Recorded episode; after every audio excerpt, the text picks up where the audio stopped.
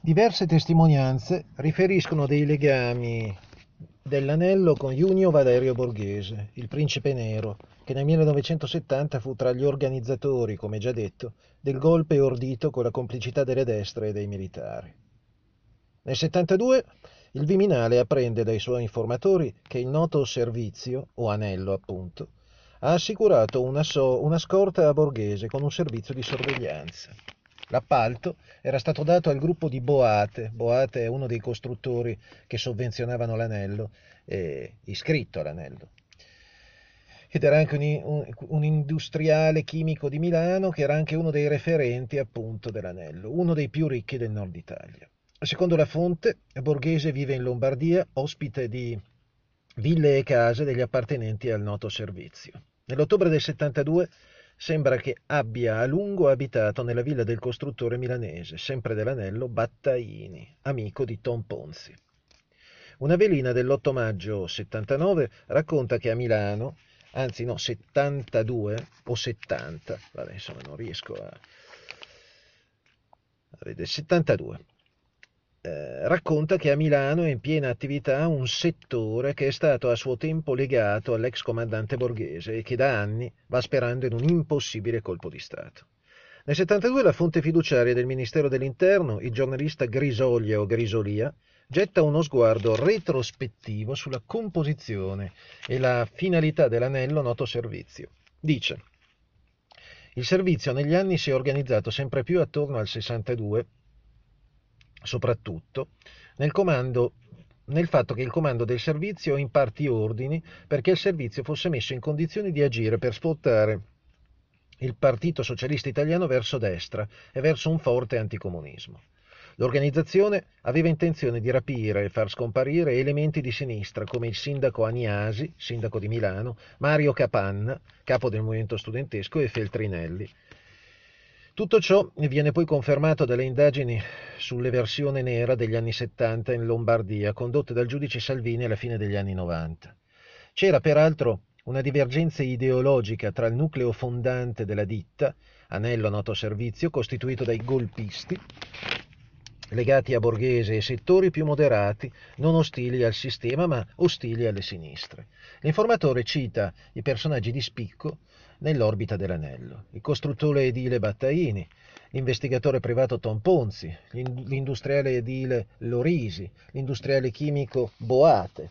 Battaini è molto abbiente, detiene armi e mezzi nella caserma dei carabinieri in via Moscova, la famigerata Pastrengo, guidata dal neofascista eh,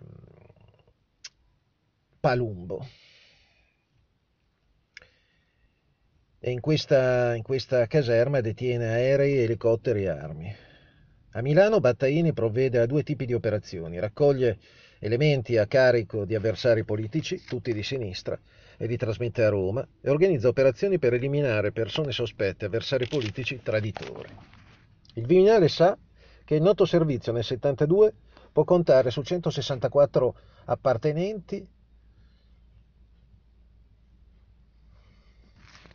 ma nessuna lista di nomi è mai stata trovata, probabilmente non fu mai compilata.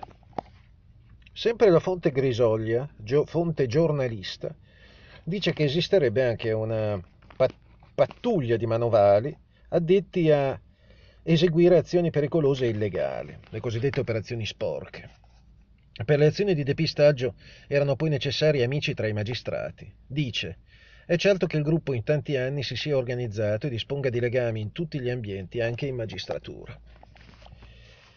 Da nucleo eversivo di fascisti nostalgici, fortemente motivato a dare spallate alle neonate istituzioni repubblicane, il gruppo si è strutturato attorno a un discreto numero di amici legati tra loro non da vincoli formali organizzativi, ma da interessi materiali e da un profondo, assoluto, viscerale odio per la sinistra assicurando affari e tangenti, l'indispensabile opera di corrosione delle forze potenzialmente alternative al regime e li mantiene il mantenimento dello status quo, cioè l'obiettivo di quasi tutte le forze che hanno operato durante la strategia della tensione. Nel 72 si è nel pieno delle indagini sulla strage di Piazza Fontana. I giudici Stiz e Calogero hanno imboccato la pista nera, arrestando a marzo il messino Pino Rauti, ex leader di Ordine Nuovo. Il 15 marzo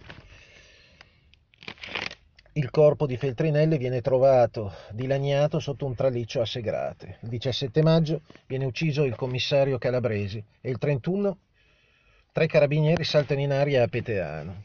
Furono mesi segnati da tragici avvenimenti e da invisibili tensioni all'interno dei servizi segreti.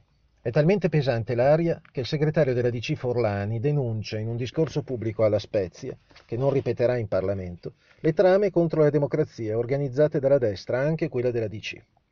Forlani arriva a sostenere di essere al corrente in modo documentato del tentativo di eversione in corso. Qualche anno dopo, le indagini della magistratura chiariscono che all'interno del SID si muove un'organizzazione eversiva denominata SID Parallelo, che non solo non è mai stata smantellata, ma ha continuato a funzionare aggiornando continuamente la data del golpe. Il dato centrale comunque è che in quegli stessi mesi del 72 un settore occulto del SID, d'intesa con gli uffici IDA Armata, attiva una rete parallela di militari e civili per fini non costituzionali. Nei sotterranei della Repubblica si agitava dunque una rete che guidava i gruppi eversivi allo scopo di mantenere sempre pronta la carta del colpo di Stato, il 10 maggio 73 a Roma, durante il congresso della DC, Andreotti dice ci sono troppe armi in Italia, armi che vengono anche dall'estero. C'è un certo disegno, non lo dico per spaventarvi.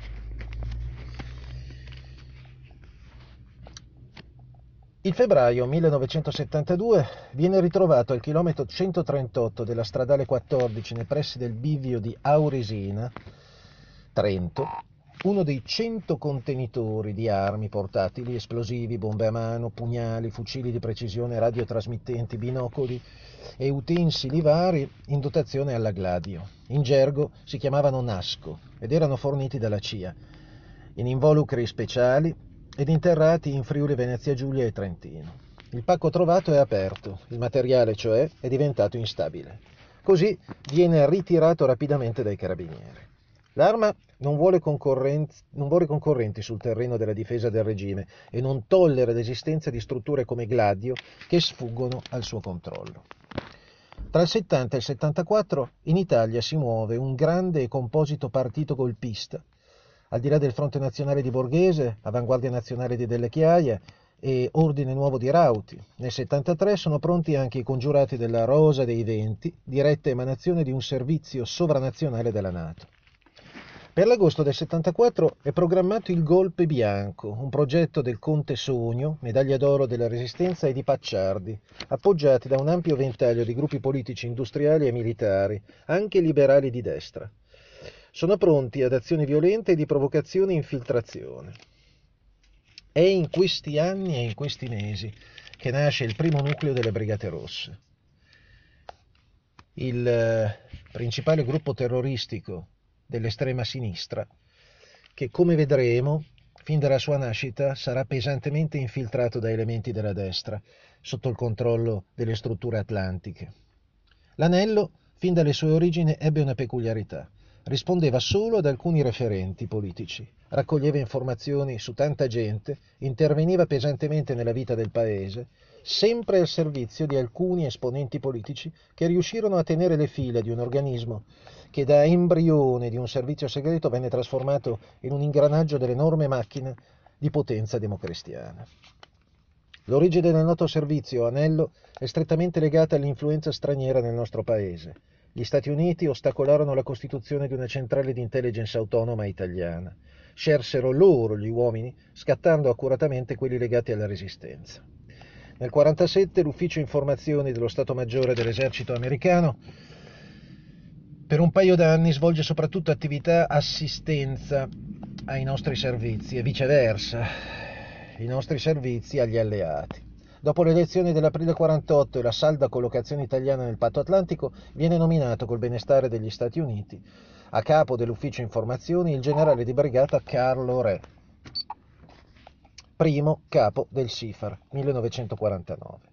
La disciplina del nuovo servizio segreto era regolata ancora dal regio decreto del 27, con cui il vecchio SIM, spionaggio fascista, venne posto alle dirette dipendenze del capo di Stato Maggiore.